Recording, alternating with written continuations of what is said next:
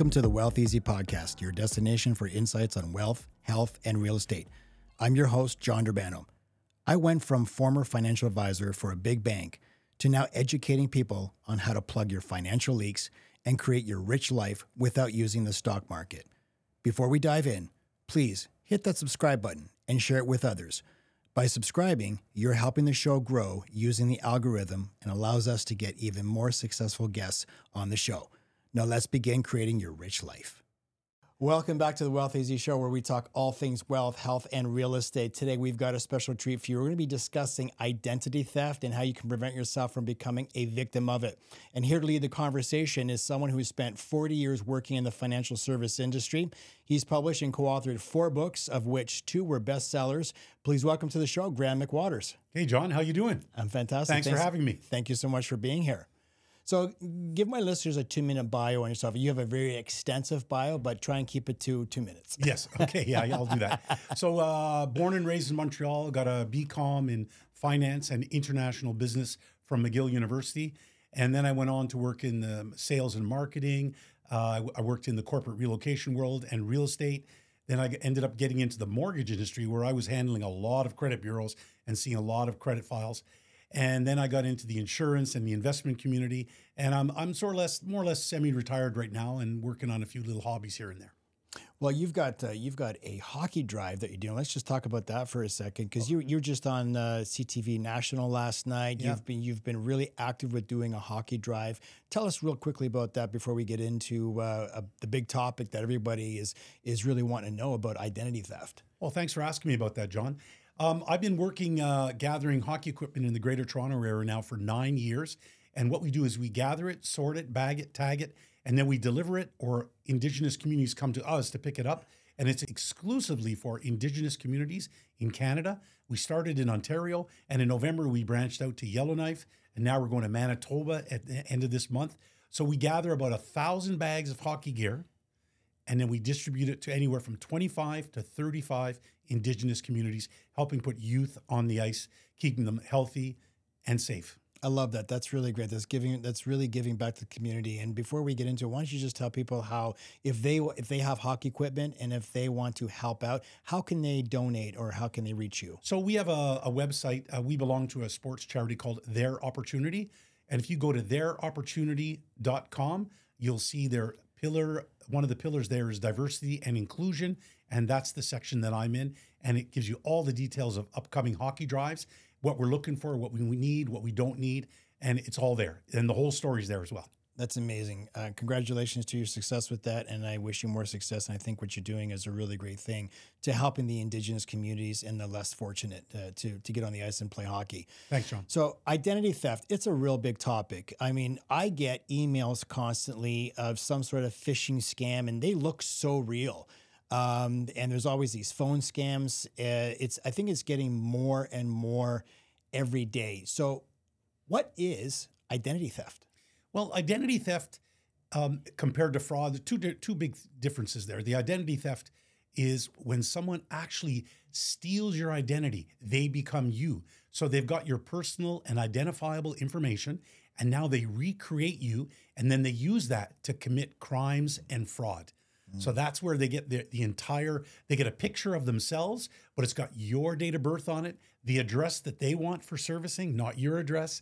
And now they'll go in, they'll open up bank accounts, they'll start doing all kinds of fraudulent transactions, they'll get credit cards, they'll go rent cars under your name, but it's really them doing it, not mm-hmm. you. It, mm-hmm. it goes like, I'm going to give you more details about it, but it's when they actually become you and commit crimes of, and fraud with it and now you got fraud. So really, what is the big difference between identity theft and fraud? Because they're they they are different. And, and yeah, they are uh, significantly different. But when someone steals your identity, their goal is to make some financial reward, and they'll commit frauds and crimes doing so, like renting a car and then not returning it. Like they that's that's that's a crime, right? Or renting skis and then leaving with the skis. Mm. Now they get a, you know four hundred dollar pair of skis. I mean that's small. They're, they do worse than that. Uh, fraud, someone can commit fraud anytime. Fraud, they don't need your ID. They can just commit fraud. Fraud, right. they can do, do a fraudulent transaction. They can do all, uh, they don't need your particular identification to do They can do it under their own name mm-hmm. and eventually get away with it if they don't get caught, kind of thing, you know. But um, so the, the difference between the two is one, they actually use your ID, your name, your date of birth, and they ruin your credit and use your social insurance number or social security number, depending on where you're residing, and they actually then do the fraud. Fraud can be done without all that. Right. How did you become an expert in identity theft? Well, it about oh, about 15 years ago, my wife and I went to use our our debit card, and we were past our daily limit, and we we went, how do we do that? Because back then it was only uh, I think 500 bucks. Right. Now it's like a thousand or 1500, and uh, we went online and uh, or we called uh, the bank. That's right, and they said that somebody had uh, used uh, our debit card to take out $499 to buy some software uh, checking software, uh, some fraud, something to monitor your uh, your software. And and I'm, well, we didn't buy any software, and it was like the, we hadn't bought anything for four ninety nine. And uh, we were at Blockbuster and we couldn't rent a movie at the. Remember Blockbuster? Oh yeah. Remember there used to be a thing called VHS. Anyway, yeah. So Jumbo Video, Yeah, Rogers yeah. Video. and when we went to use the card, we couldn't use it. And that's when we Yeah. found out. And that's when we spoke to the bank. Now, interesting part is I went to see if there were any books in Canada published on this topic. I was doing all kinds of research and there were none. Wow. And then I said, I went to my publisher because I had done a, some other books before. And he said, Oh, there's a whole bunch of books coming out in the fall on that. You're, no, no, don't bother. I said, Well, I'm going to put it together anyway. I went to him and I said, Look, if I buy a couple thousand of these books and you publish it and we do this, we do that, will you, st- will you publish it then? He goes, Guaranteed. So we, he had a guaranteed purchase order from me because I knew I could get rid of 2,000. And before you knew it, we sold way over 10,000. That's uh that's quite an achievement. I mean, that that gets you very close to the New York Times best-selling. I think it's 15,000 to get Yeah. a New York Times. So you're you're actually pretty close to But that. yeah, we, we did very well. We did a lot of self promoting. Uh, I used to work a lot with financial advisors like yourself. Uh, I did a lot of speeches in Vegas, uh, Newfoundland, Alberta, Northern Ontario. I was out on the road a lot doing speeches, and I was getting calls all the time. How do you think identity theft has become such an epidemic in America and why why is it the fastest growing crime? Well, everybody has a computer, everybody has a cell phone. Yeah. You can get a phone, a text, an email on both, or at least on the phone and on your computer, you can get emails. And those emails and those phone calls and those texts can all have some kind of a hyperlink or an attachment or an action that they ask you to do. And, and millions and millions of these are going out every hour. People are pumping this stuff out. They, I guess it's the old, you know, if you throw enough spaghetti on the wall, mm-hmm. one of the noodles is going to, going to stick. And that's exactly what these guys are doing. So they know that everyone's accessible and they're just, they just keep on pounding them with all these different, you know, different ways of, of ripping them off or stealing their ID. What's the impact to society that that it has on on in North America? I mean, it's it's in the billions. Oh, yeah, definitely. The, the hardest part is tracking it because not not everybody reports it. That's not because uh, pe- some people are ashamed. So if you got scammed, uh, there's a romance uh, scamming. There's a, you know, there's the one where my grandson is in jail uh, in in the Cuba, and I need to send a thousand US to get him out of jail. You know, the grandma and grandpa are embarrassed that they sent that one thousand. Uh, the the sixty year old widow who now uh, gave fifty five thousand dollars to some man she fell in love with that doesn't even exist. She's not going to tell anybody unless one of her children finds out, and then they go and report it. Which you hear about it every so often. So uh, a lot of people don't report it, John. Uh, it's definitely in the billions in the states and in, in the hundreds of millions in in Canada, um, and it's uh, the lack of reporting is not good. What about AI? Because now you're hearing AI technology. I mean, people are getting phone calls thinking that it's their child. Mom, I need help. I'm in, and it's like it's them. I can see the AI multiplying the identity theft and the fraud on the phone going forward. I can see that growing. I don't have a statistic on it, but based on what I've seen recently on how they're, you know, putting images of, of um, somebody up talking about a product and it's not really them, you know, so now what, what's wrong with you? Right. You just said it. Someone could call and it could be the same voice as the grandson because someone got a copy of the grandson's voice telling grandma I'm in jail in Cuba. I need a thousand dollars to get out. Well, look, they just uh, Twitter had to ban searches of Taylor Swift because someone someone with AI technology produced naked photos of her and we're spreading it around Twitter. Yes. And and that's all done by AI. So AI, I think, um, it could be good, and it could be really bad. It could be used for the wrong Yep. things. Yep. I can see that growing. In your opinion, what's the most common and dangerous forms of identity theft that that people have to be aware of? Definitely, definitely clicking onto an attachment and giving up personal information. And now the person that gets that information attacks you, goes into your bank account, goes into your because you, you know if they get if they get your uh, get onto your computer and you've got your uh, where you save your password Yeah. when you log into your bank account, now they can start doing transfers. Like you got to be Are careful. these phishing scams? Um, yeah, usually they fish for information, um, and they get it by sending you a link. You think it's a legitimate link. You start filling out the information, and they use fear to get you to do it. Say, if you don't do this, you're going to lose access to your credit card, your debit card, your bank account, your phone, your your cable, whatever it is. They they always do some. There's always some kind of a, a threatening manner and a fear of losing something, and people think, well, I better act you know, well, I'm going to tell you more. Uh, I know you've got some more questions on how we can prevent this, but uh, as we get into the uh, interview, I'll give you some details on what you can do to prevent that. Well, it's interesting because I mean, I get all sorts of emails, and and the one that I laugh at constantly, and I won't get one, I'll get like fifteen or twenty saying, "I have some terrible news for you," and then I'll read is like. I've caught you doing naughty things. You seem to like porn. And I start laughing, and it says it's caught me pleasuring myself. It's like, first of all, I don't watch porn. Second of all, this is the funniest thing that I've ever read. It's like, don't try to contact the police. You, if if you want your secrets to stay safe, um, please transfer twelve hundred and forty dollars of Bitcoin to my wallet. Now, I know it's bullshit because a I don't watch porn, but b what if someone who actually does watch it thinks, oh my god, this guy's got a video of me and it's going to circulate if I don't. I mean, how many people you think actually fell for something so stupid like that? That's the first time I heard about the porn scam. I, But I'll, I- I'll get it like must be a target. You know, it's your, it's your good looks, John. When it comes to the um, uh, targeting people with specific, I I get nonstop. Your Rogers bill is ready to be paid. Yeah. okay and i report it to rogers actually you can you can report it and i get it nonstop and i block. I block all the spam. I block all the phone calls that come in that say hi we're calling from visa the the, the security department. Uh, your card has been uh, compromised. Um, i don't use my visa cards. I only use one card and it's my costco card because i get the maximum cash back on that rewards galore pay it off regularly. So I don't use any of these other cards. So, the, and if I do get scammed on those other cards, I didn't use them. So that's the credit card company's fault or problem, not mine.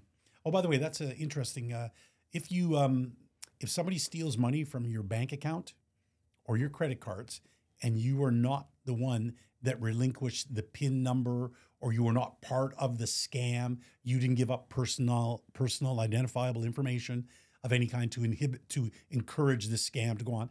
The bank has to give you back your money in your bank account, and they have to replenish your credit card for whatever was taken out. so do not share your PIN number with anybody. How do they prove that though? I mean, it's I mean the the, the, the banks I find they they'll bully you and they'll they'll try to deny you, uh, and they'll take forever to send the money back. But I think I think the first line of defense for them is always going to be, you know, prove prove you didn't give the pin. So the other one is the uh, so someone buys something in the United States with your credit card, and right in this, the- and it was a they were there when they did it. It wasn't done on the phone or computer, and you live in Toronto, and they did it in L.A. Well, you can prove you were in Toronto. Sure. Um, the, the a lot of the credit card transactions now, uh, anything out of the norm, you might get a, an email or a text or a phone call saying, "Is this? Are you really buying this item right now?" If you buy two large items back to back, which I did once, when I went to buy the second item, my wife got a phone call at the house saying, "Are you currently buying this item?" And she called me, and said, "Are you buying two of these items?" And I said, "Yes." So they let the second item go through. So they, they've got a lot of safeguards, and they will protect the consumer if they're not the one. If you if you give your son your debit or credit card to go to the movies tonight, and he says, "What's the PIN number, Dad?" and you give it to him, and while he's there, somebody steals the information on the card and gets the PIN number, and the credit card company calls you up and say, "Did you share your PIN number with anybody recently?" The answer is no.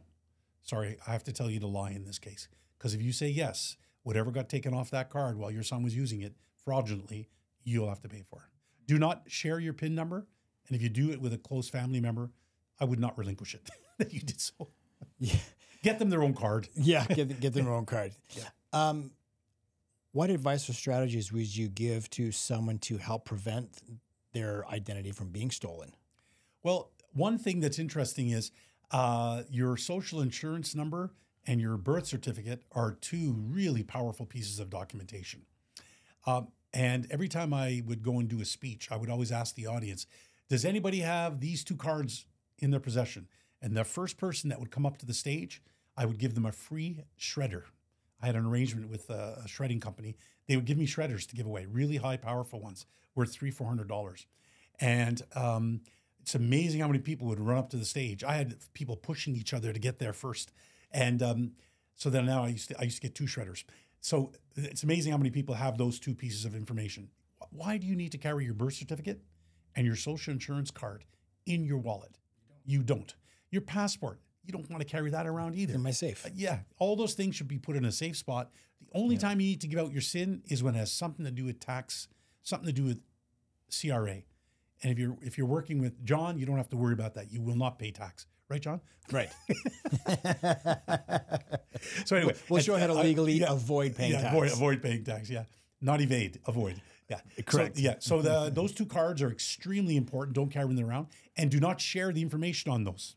Do not share anything that's personal and identifiable to you that someone can use to recreate you. That's the thing. Protect that information and don't give it out on the phone, on a text, or on email, unless you know who you're dealing with, and you must give it out. Let's say I get a call and it's a 1 800 number and it says, Hi, this is a TD fraud. Um, we've noticed some suspicious activity on your card. Uh, we'd like to just verify some information. Can you please, uh, for the record, uh, to make sure that we're talking to the right person, can you give us your address? You know what I always tell them? you called me. You should have it there. Why don't you tell me the address and I'll tell you if you're right or not? That's correct. Well, no, no, no, no. I, we can't do that. I said, then fuck off, goodbye, and I hang up on them. Okay, so this one has been done a lot. Um, it's, I'm really glad you brought that one up. So what happens is on the back of your credit card, there's a number to call. Call that. Say to the person, uh, uh, "What number can I call you back on?" To, so we can start this conversation over again because I'm busy doing something right now. Mm-hmm. Eh, Let's see what number they give you. Then go look at the back of the credit card, and you'll see if it's the same number. Well, that's pretty good call the number on the back of the card. Say, I just got a phone call from the someone saying they were from TD Fraud, saying there's been some suspicious activity on my card. Did you call me? And if they say no, then the case is closed. If they say yes, I say, okay, what would you like to know? And it's okay if you call them on the number on the card and you get the correct person and they want to verify who you are, by all means, John, Because you called them. you called them. Same thing with websites. If you get um, someone send you uh, aircanada.ca uh, a sale to Cuba, two for fourteen hundred dollars, anytime, two week stay, whatever. Something really. It's, uh, the the other one is it sounds too good to be true. Yep. We'll get into that in a minute. But re- regardless, if you get a link to something like that, don't open it. Now, if you're interested in go to Cuba at that price, I'm not even sure if that's a good price, but you know what I'm getting at. Might be too expensive. Yeah, it might be too expensive. Yeah. So what you do is, you know what you do? You actually go to aircanada.com or .ca, whichever one it is that you that is the normal site you would go to to check out the current sales and check it out to see if it's real. You know, I get I get emails sometimes uh, from UPS, and it'll it'll literally have a picture of the UPS truck. It will be identical to the website, um, and it'll say UPS at the top. But if I take my mouse and I just kind of hover over The link? then the link, Yeah. I'll get this like really weird email address, and right away I know it's not from UPS or DHL or Amazon, like something weird. So I think that's that's how that's what I do to protect. I say, you know, this really looks suspicious. Let me just let me just see, and I'll click the details or look at where that email is coming from, Yep. And it's not a UPS. And right away I just block it. I block, and it goes right Yep, to yep. spam. Yeah. So what I do, um, a lot of mine are in the spam. I look at them all to see because sometimes uh, items come into spam that shouldn't go there, and I look at them all, and then I click on them all at the same time, and I say block sender, gone. They're already in my spam. Now, if it comes in my regular email, then I'll check it out. And again, if it says my Rogers bill is currently available, I go over and I click on the name and I look. Oh, what? Why would John Smith at Rogers.com be sending me information on my Rogers or, bill? or not even Rogers.com. It's it's something else. It's some other link. from, from another country. yeah. Yeah. So th- they hijack other people's emails to use that their email to send to you sometimes too. Who are the most targeted people for identity theft? Identity theft varies. Identity uh, fraud, I would say it's definitely seniors, but ident- like actually stealing someone's identity, it could be anybody. There is no actual. I wouldn't say it, it's got to be someone. It's not. They're not going to try and steal the identity of a 16 year old. They're going to go after people probably you know 30 and up. But when it gets to stealing the identity or committing fraud with someone online or on the phone or email, it's probably going to be a senior. But they're they're looking for people that have that, that they can access their their credit, their bank accounts, their house, you know, so they can get some some assets. They're not going to go after someone who's like 19 or 20 years old. You're not going to get any assets there. So I don't know how they decide who they're going to target. Identity theft and fraud, like I said earlier, there's a distinction between the two. Somebody might just do one a one-time shot with you to just to get that into that bank account, but they don't recreate your whole identity. But they use the hyperlink and the and the form and the the data, the phishing to get all that, you know. But they don't go out and create um, a, a driver's license and a credit card and go get loans, and that's the full blown identity theft. So the age they go after, I, I don't know the exact age, John, but I can tell you that they're looking for assets. So they're not going to go after someone that wouldn't have assets. How do they target? How would they target like a senior or you know someone who's got some assets? You know, most seniors probably have most of their home paid off. How can they? Fi- how do they find like an actual senior? Is there is there, is there some sort of public? yeah, I don't know. I- I'm not sure how. Uh, it's funny uh, in all my research, I've never really read anything about who how they go after those people. I think it's more or less like a shotgun approach, hmm. where they they just put it out like the spaghetti, like I mentioned earlier, and when they land on that person, they'll take what they can get, and they the more vulnerable the person is. Like the person that's caring and understanding and, and is willing to give up information because they're lonely, and they're at home by themselves. They get an offer that sounds too good to be true. They follow through with it. They lose their assets. You know, I think it, it- ends up being somebody that's vulnerable. Do you think seniors are more mm, trustworthy, Uh, yes, gullible? yes, yeah. Especially if uh, someone by themselves uh, that they can't, you know. So a, a, a woman that's uh, you know seventy eight, and she gets this email that sounds pretty reasonable and makes sense, and now she follows through with it. Before you know it, she's lost fifty five thousand dollars. Um, the only way you can get that to stop is if they, uh, you know, when it first starts, they should be talking to a relative or a friend, someone that can they can go to, they can confide in, and say, "Hey, I just got the following. What do you think?" And, and most people are going to counsel them not to fulfill that request that's being asked. So really, if you think you're getting a suspicious email, a suspicious phone call, you should just hang up and ask for a number to call back if it's if they're calling from a bank or if they say they're calling from CRA. Yeah. There's a warrant for your arrest. Oh, that's a good one. Yeah, if you don't pay. Actually, uh, I'm really glad you brought that up. There's a guy that worked with me, John, uh, who uh, he was. Uh, this guy um, was got an email saying that he owed sixteen hundred and seventy-two dollars and forty-six cents to the CRA, and if he didn't pay it, he, they were going to come and arrest him or charge him a fine. Something big. Something was going to happen that scared the heck out of this guy. Okay, and so he goes to the bank and he buys a draft, a bank draft, payable uh, to um, what's that company that you can do uh, transfers uh, with? Uh, Like a Western Union. yeah, Western Union. Okay. and the lady at the bank says, "What's this for?" Said, "Oh, I, I owe CRA." Uh, well, you wouldn't be going to Western Union with that. You go. To, you can actually pay it right here. It's at the bank, or you can do it online on your on my account. There's a way to do it where you can. You don't have to. CRA would never ask you to make a transfer over Western Union. Never. And he was so embarrassed. And they're When not going to call you, and they won't even call you. They'll just they'll send you letters, They'll right? send you letters. They don't call. No, They they, call. you, and it's a, an official letter. And you can go on to my account. Everybody can access their account on CRA. It takes a little bit of time to get it started, but once you get it up, you can go there and see what you owe, what they owe you, if your NOA's been processed. I do it all the time. It's it's it's a no brainer. Yeah, you don't send money to Western Union to anybody. And and if they're asking you to buy a bunch of gift cards to pay off your debt, that should be a sign. Yeah, yeah. There's a lot of uh, a lot of these things. Uh, one thing we haven't talked about is if something looks too good to be true, it probably is too good to be true, and it's probably not right. So just be careful if someone offers you something and they now they want you to pay some a fee up front to be able to get upfront fees. That's not good either. Be careful on that too. There's there's all kinds of scams, and and people fall for them because they think they're getting a deal. Yeah. No, shop around. Google. Oh my gosh, I Google everything. I think I I heard um, I was listening to a podcast and they were talking about this AI technology, how now they can just get someone's voice, like my son, dad, I'm in trouble, please look up, please, whatever, or, mm. or I've been kidnapped, you got to send thousand dollars. Um, and it's very difficult because the other the guy on the other end is using the AI to sound exactly like your child or a concerned parent or a grandmother.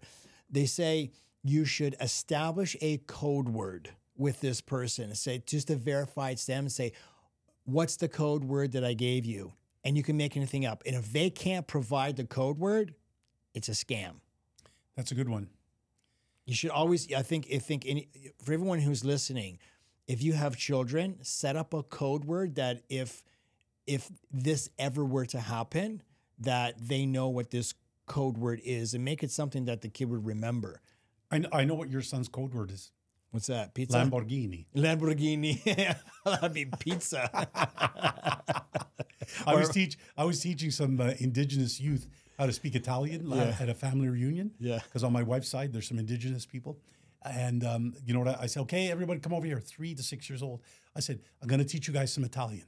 The first guy comes over. He's only three. I said, I want you to say Lamborghini. And oh my God, John, it took so long to get him to pronounce it. Then I went Ferrari with the next guy. Yeah. So I just, and then mozzarella. And I just kept on using food and cars.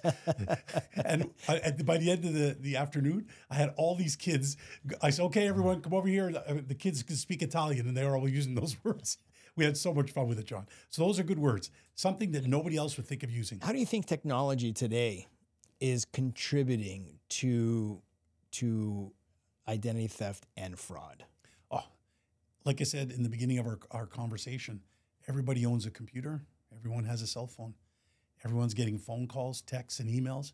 And the, the more the, the robotics, the AI, all this stuff that's going, like you can, you could send out a million trillions of emails a day around the world and you're going to someone's going to hit it hit the link and they're going to start giving up. Someone's going to answer that phone call. Yeah. they're going to give it up. Yeah, they're going to get that. They're going to get that uh, email from UPS because they are expecting an email package saying we couldn't we couldn't make your delivery. Please click the link to reschedule it. And then going, oh my god. I, wasn't home, and they're expecting, and they click the link, and yeah, boom, because they were getting a package. Yes, and they do have a relative that's in Cuba and they do all these things are taking place. Yeah, they're just, right. Yeah, they're yeah. playing. They're playing the law of averages. Yeah, right? yeah, exactly. They know that at one point someone's going to click on that link and give up that information. Let's go into credit reports. Credit reports, extremely, what, oh, extremely. What, what, can people, what can people do to protect it? So your credit report gets updated regularly when you do a transaction, when you pay a bill, when you increase your limit, when you pay pay off a, a credit card all that data gets sent in regularly from all the banks, all the lending institutions, everyone's your car lease. It's all up to date. Most people have an R1, which is a great credit rating. Once you get into R9, that means you're into collection. Yeah. Okay, so let's go and look at your credit report. If somebody was to commit fraud and open up a credit card, a car lease, a loan without your knowledge, and then it goes into default, that is a mess. You're going to get phone calls. Okay, but they might have used another phone number when they did it. Mm-hmm. Now the credit report has that phone number on it. They might have used another address. So you're not getting any mail telling you about it. So the best way to protect yourself on that one is you can get a free credit report. There's a couple of companies out there.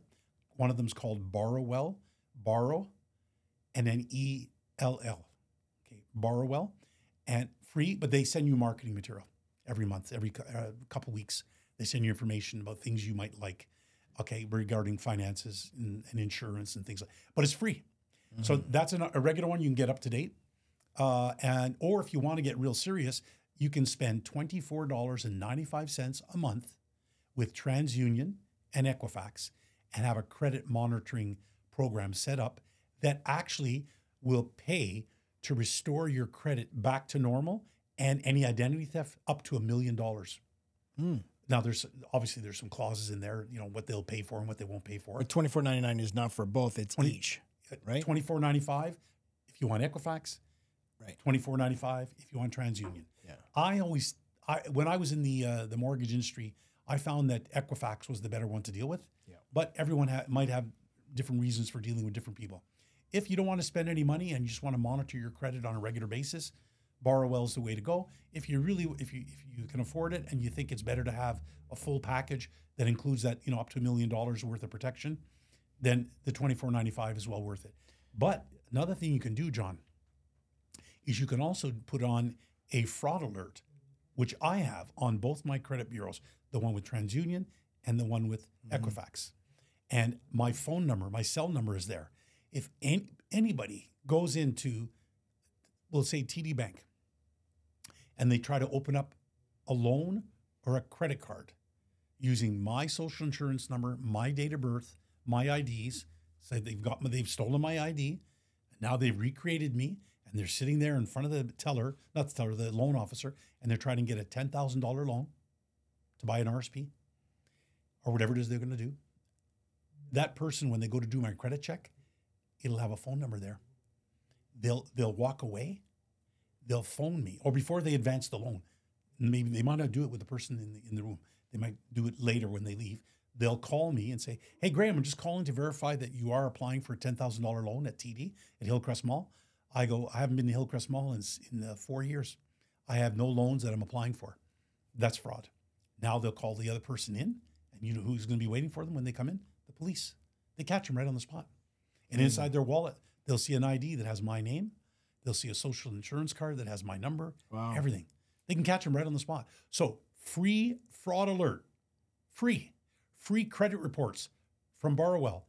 And if you want, you can spend $24.95 with the two Canadian credit bureaus to get your own credit monitoring that has insurance on it. But Equifax and TransUnion will gi- also give you a free uh, credit report if you call them or or email them, right? Yes, They'll send yes. you a copy. Yes, you can get a free credit report.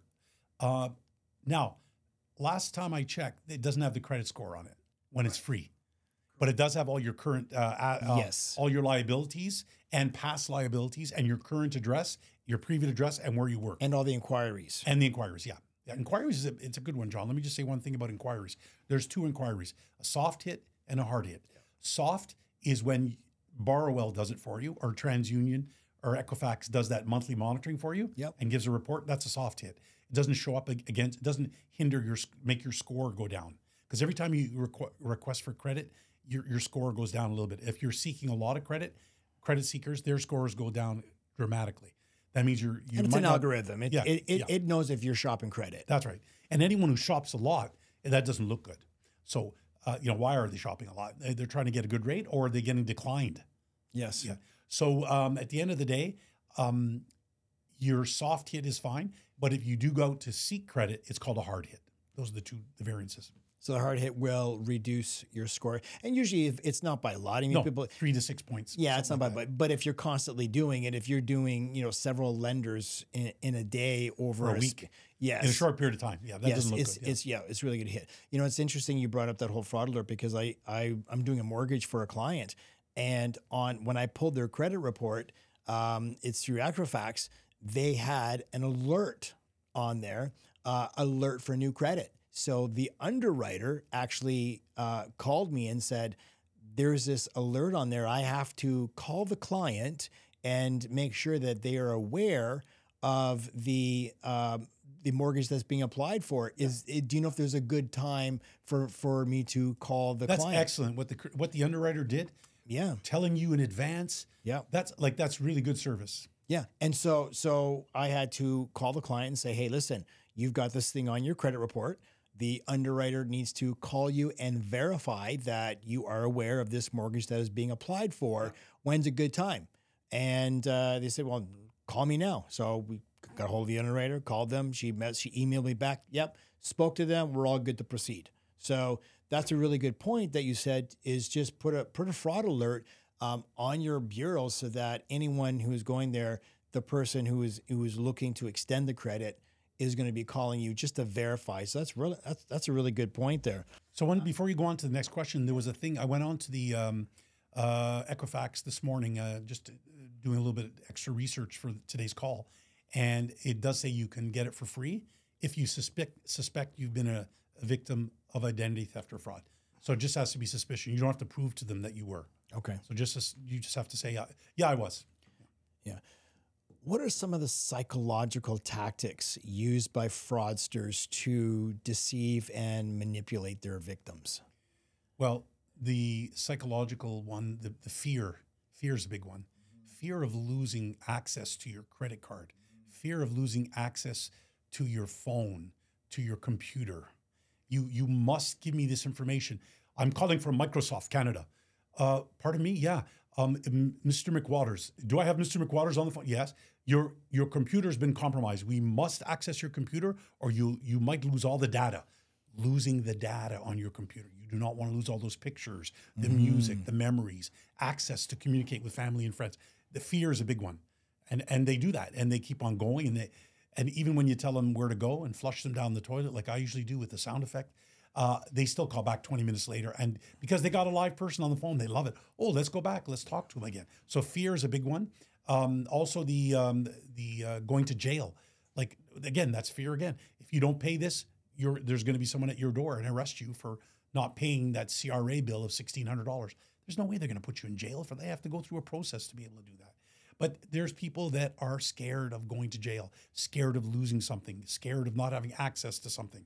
So fear is the, that's the biggest one, John. Yeah. How important is it for people to report? Even even the smallest one. You said sometimes that people people are just embarrassed by it. Like, but how how important do you think it is for people to report incidences of fraud? So the And who do they report it yeah, to? You, the police, and there's also a um, I don't have the name of the website in front of me right now, but there's a fraud uh, center uh, run by the RCMP and some of the provincial uh, governments where you can report. Um, maybe we can post it later, uh, another date. Um, and or you can actually just Google how to report identity theft in Canada. How do I report uh, fraud and credit report or, or fraud and identity theft in Canada? You'll see the site will pop up. It's it's one of the top ones. And basically, by reporting it to these people, um, what's happening is they can now keep track of what's happening, and they, if they'll, they'll have a, a, a pattern that this is happening the most. For example, what is the most active crime in Canada right now? People stealing cars. Okay, so the federal government has just put in a hundred million dollar uh, pot to help the provin- uh, province of Ontario reduce that.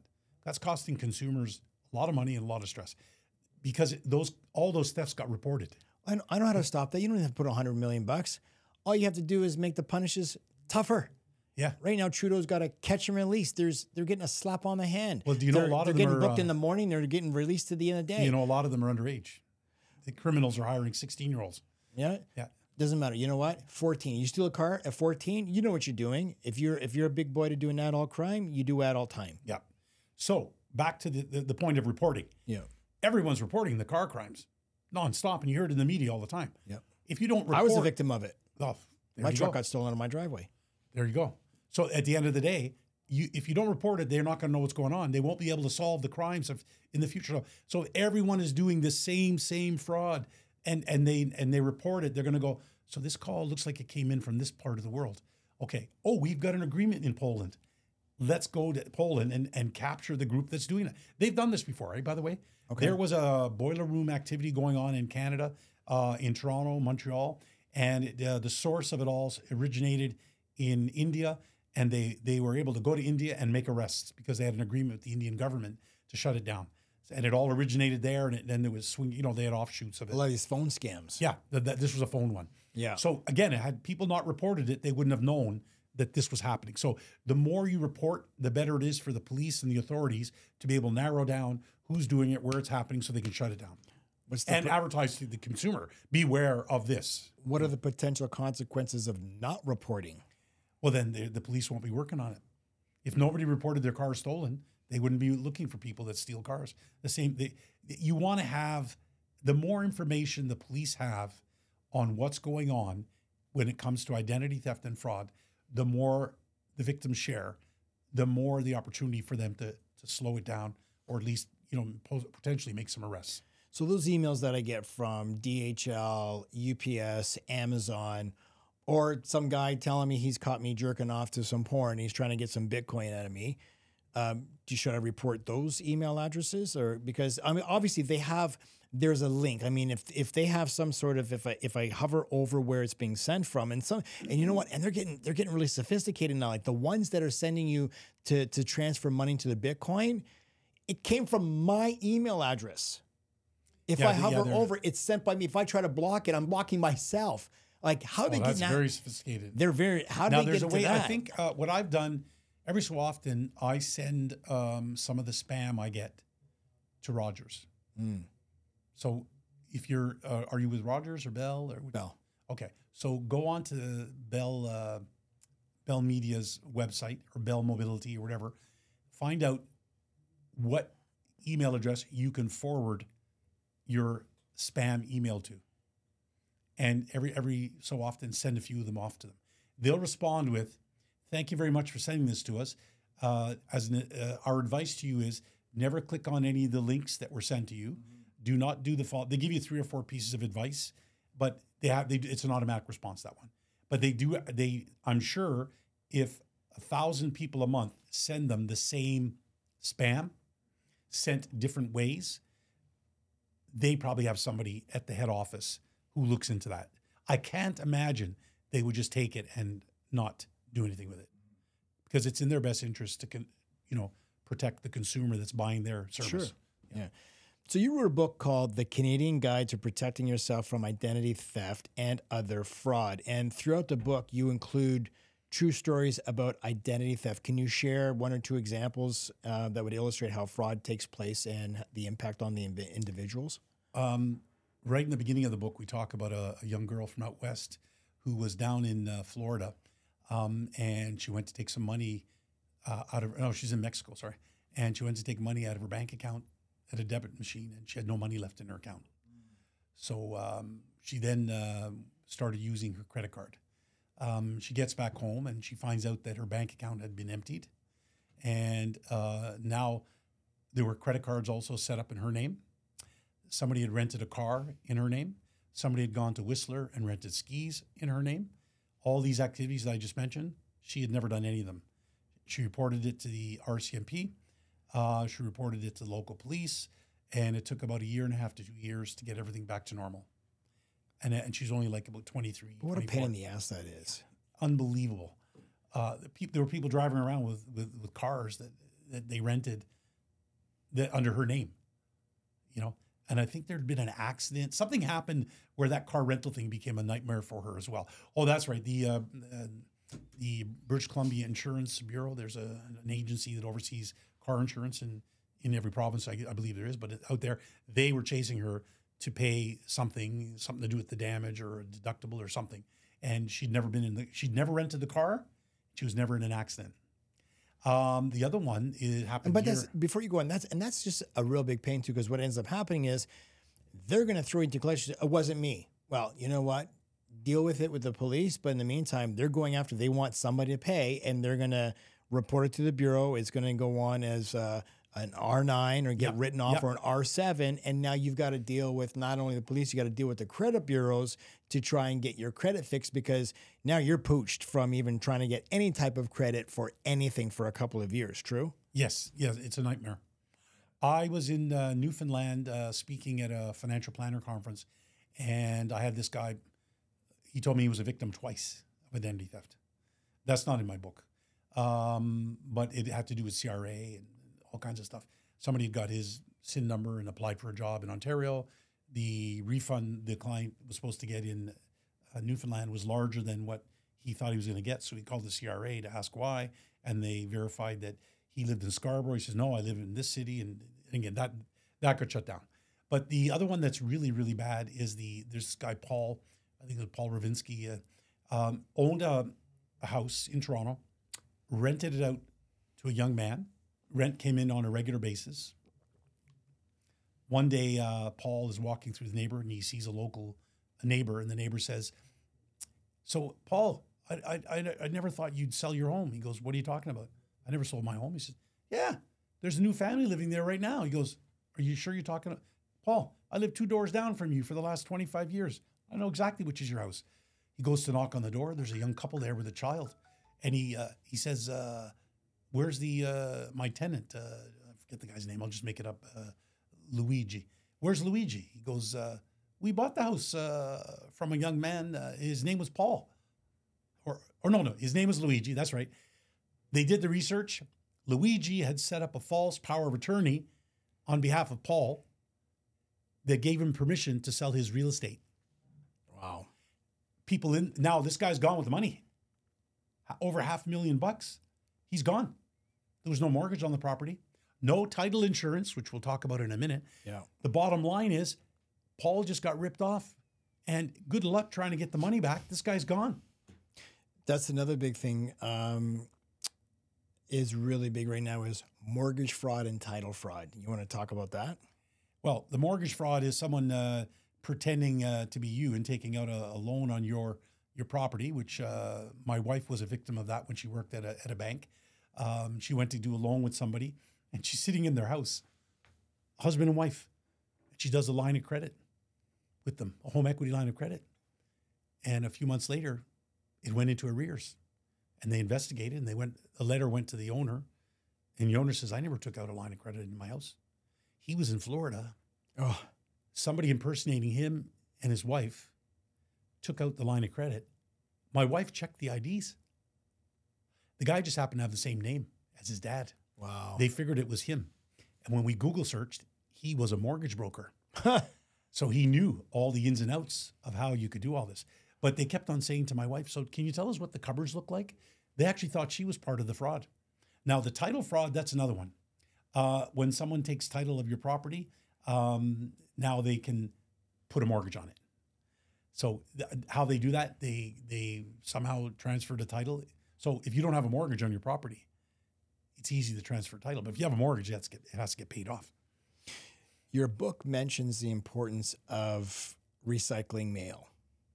Yep. How can this small thing have such a big impact on someone taking your identity and creating fraud with it? Okay, so you get mail. It's got your name and address on it. You got mail. Yeah, you got mail. It actually says that too. And it's not Hotmail or Yahoo. And uh, so you have paper mail, and it you, it's got your name and address on it. Should, is it okay to put that in the blue bin? I never do. I always shred anything that has my name and address on it. Okay. Okay, I'll give you an example. You get mail from um, a, a company that sells glasses, and it's your it's around your birthday. It says, "Congratulations, John, you are eligible for a two for one."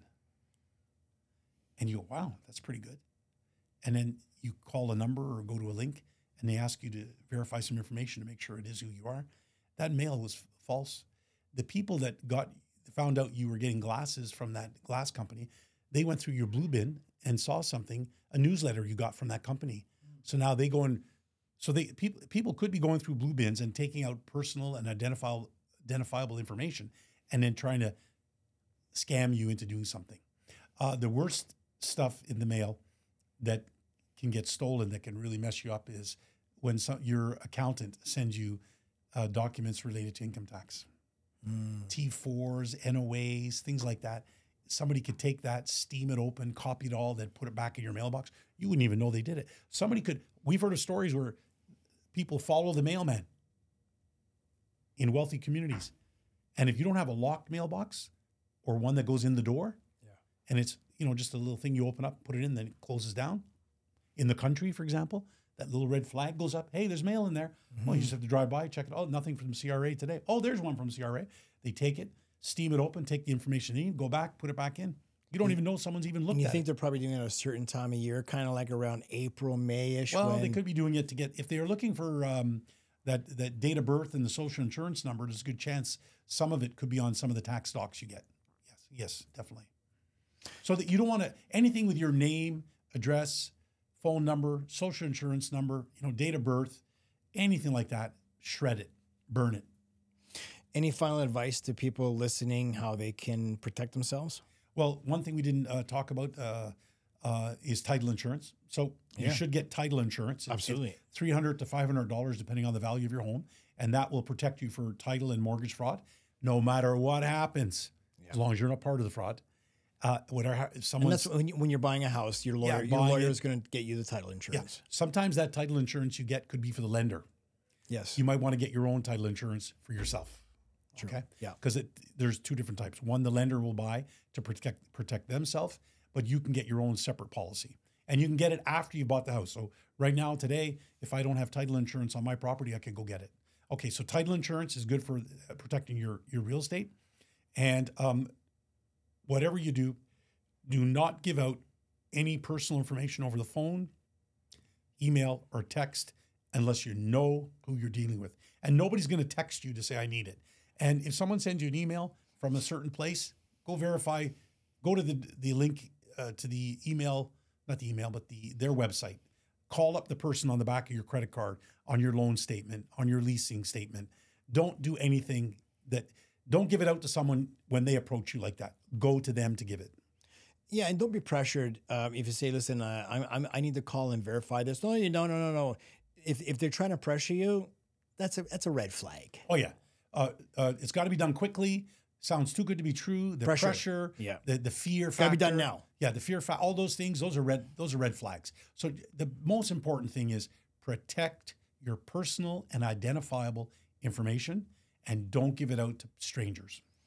That's been great advice. Uh, where can people buy your book? Well, we have a, a very special event happening today. Anybody that sends their email address to you requesting the book, they're getting a free copy in PDF format, compliments of John Durbano and Graham McWaters. Thank you, Graham. So anybody, I've got a PDF I'm going to send to you of the book. I don't have any hard copies left. Yeah. The PDF is going to be given away free all of your friends, family, and clients. That's amazing. Thank you. So, uh, what you could do is you can actually go to johndurbano.com. Um, and there's going to be a link there that they can actually download a free copy, a PDF copy of Graham's book called The Canadian Guide to Protecting Yourself from Identity Theft and Other Fraud. Graham, this has been great. I mean, this is such a really big topic that I think a lot of people have just been lost, and there's been a lot of a victim victims of.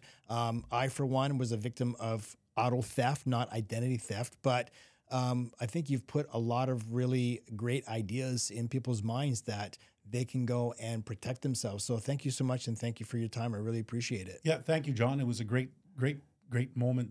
Glad to be here with you. Yeah. And guys, uh, also please, if you want to help out Graham and his hockey drive, please go to what's the website again? Theiropportunity.com. Amazing. Guys, thank you so much for listening. Please share this episode with a friend. It's how we uh, are able to create an algorithm that helps put us to the top of the list. Take care of your wealth and your health.